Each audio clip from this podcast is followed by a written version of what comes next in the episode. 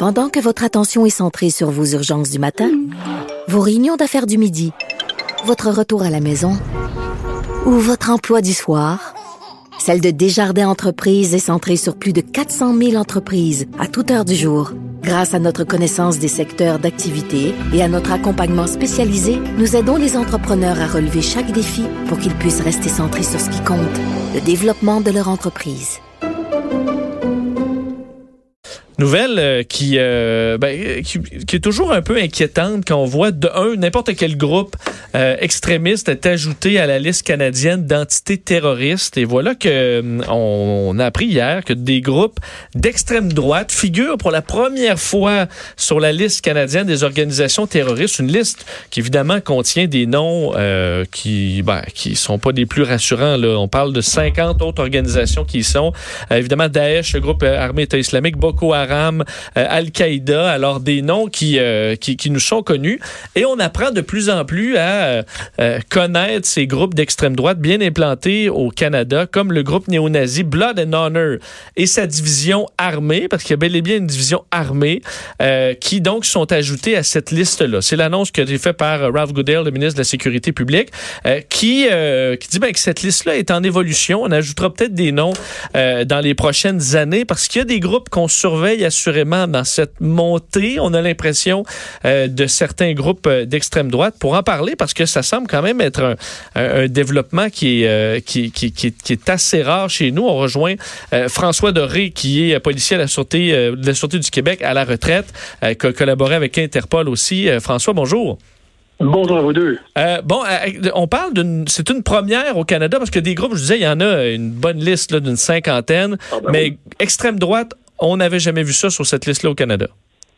Ben, extrême droite, ça dépend des actions qu'ils euh, qui, qui vont faire. Blood and Honor, puis Combat 18, là, bon, on sait qu'il y a eu des, une attaque euh, de, de Rome en Europe par ce groupe-là, ou du moins une de leurs branches, et c'est peut-être leurs actions qui ont fait en sorte que le gouvernement les a placés sur la liste, justement, des organisations terroristes. Rien à comparer avec ce qu'on a vu Daesh et compagnie, mais il y a quand même eu des attaques, les gestes qu'ils posent, qui à un deviennent questionnables, plus que questionnables en fait. Euh, lorsqu'on est sur cette liste-là, ça implique quoi pour une organisation en termes de, euh, de bâton dans les roues, disons, au niveau à la fois économique, puis je suppose de surveillance? Ben, plus de surveillance. On va, évidemment, si à un moment donné, il y a des, des choses qui se produisent, le renseignement policier, le SCRS, le GRC, la sûreté économique, c'est sûr que dès qu'un groupe est placé sur la liste des organisations terroristes au Canada, en tout cas, les, les banques, les, les, les caisses populaires vont geler les avoirs de ces gens-là, hmm. les empêchant justement d'amasser des fonds ou de dépenser des fonds au fin de leur cause. Est-ce que la violence verbale, parce qu'on pense tout de suite quand on pense de, du groupe d'extrême droite, des groupes qui ont été quand même, euh, qui ont fait jaser au Québec comme la meute, on a parlé des soldats donnés, euh, mais ça me semble pour l'instant de la violence euh, verbale ou des propos racistes dans certains cas. Est-ce que ça, ça peut suffire à être ajouté sur une liste comme ça où ça prend vraiment des gestes violents ici ou à l'international? Bon, je pense que ça prend des, des gestes de viol d'une violence extrême, euh, du crime. Ça prend du crime. Ce qu'on a vu de la meute des soldats d'Odin, c'est bon, on, sait que ce sont des groupes de pression, ils sont identifiés comme tels.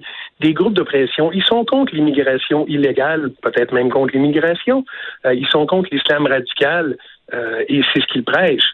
Euh, soldats d'Odin, été bon, fondé en Europe. Il y a eu une espèce de scission. Il y a des branches au Canada.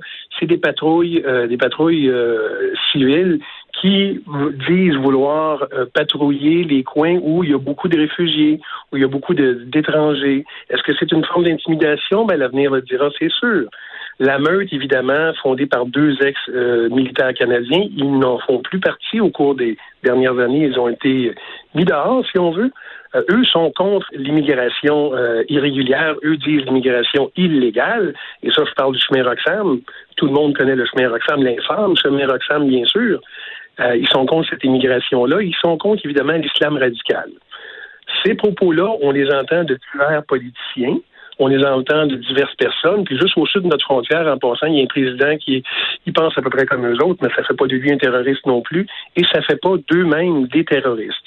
Tant que des actions criminelles ne, sont, ne seront pas posées, des gestes pour plus que du, verbal, oui, ils sont, ils sont vocales. je les ai vus passer, on les a vus manifester à Saint-Bernard-de-la-Colle, il y a quoi, dans les dernières années? La dernière année, deux groupes qui s'affrontaient. Un groupe, c'était, bon, la meute, des gens qui faisaient partie de la meute, et de l'autre côté, des gens comme Zaggy Singh.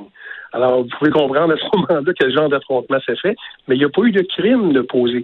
C'est sûr que ça fait l'objet de surveillance, c'est sûr que les policiers se tiennent au courant, mais actuellement, je pense pas qu'il y ait de danger pour la meute et les soldats d'Odin d'être inscrits sur cette liste-là. À quel point est-ce que ces groupes-là dangereux font de la propagation de contenu extrémiste sur Internet? Ben c'est ça. Il y a la question de l'internet aussi. Puis d'ailleurs, je pense que le gouvernement fédéral a souscrit un million à une, euh, une organisation euh, de l'ONU justement pour prévenir le discours extrémiste sur Internet, pour pouvoir mettre fin à ces sites-là rapidement, parce qu'évidemment, les médias sociaux, c'est d'une rapidité extrême. En finissant l'entrevue, moi, je peux décider de, d'envoyer un message euh, facile à travers le monde en disant quelque chose, et ça peut être repris. Donc, c'est très, très, très rapide, et il faut se méfier de ça. Est-ce que ça peut, dans certains cas, être disons, leur donner un peu d'essence à ces, euh, ces groupes-là, à dire, bon, on est des martyrs, puis on a toujours le gouvernement sur notre dos qui essaie d'éteindre notre discours, puis la liberté d'expression. Est-ce que des fois, ils peuvent utiliser ça pour, euh, disons, aller, euh, aller recruter certains membres? Bon, je ne pense pas. Je ne pense pas que l'histoire du martyr. Regardez-nous, nous pauvres Québécois, et on veut pas qu'il y ait l'immigration parce qu'on veut vivre notre vie. ils ont été manifestés à Québec, ils ont été manifestés à Ottawa. il y a eu des contre-manifestations, ils se sont opposés. Euh, la libre expression, elle est encore là. Je pense pas qu'il y ait eu de crimes qui ont été qui ont été euh, faits pendant ces manifestations-là. La libre expression y est. Euh, c'est pas parce qu'une personne est de droite que ça fait de cette personne-là un ou une criminelle. Mais le droit, le droit à la existe toujours. Ça fait, ça fait des rencontres assez intéressantes quand même. Hier, le ministre de la, ministre canadien de la Sécurité publique a annoncé des mesures pour justement aider les petites entreprises à lutter contre la, propagande extrémiste en ligne. Pourquoi on parle des petites entreprises? C'est quoi la sollicitation de ces groupes-là dangereux envers les petites entreprises? Ben, les petites entreprises, c'est que les petites entreprises sont toujours à la recherche de fonds pour pouvoir vivre, pour pouvoir subsister.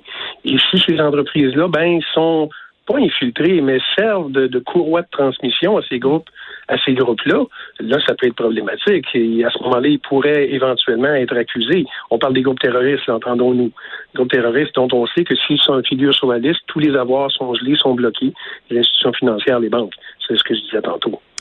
François Doré, très clair. Un gros merci de nous avoir parlé aujourd'hui. Ben, merci, bonne journée. Au revoir, François Policier de la Sûreté du Québec à la retraite euh, qui euh, revenait sur ces, ces groupes d'extrême droite ajoutés à la liste canadienne d'entités terroristes. Courte pause, le bas au retour.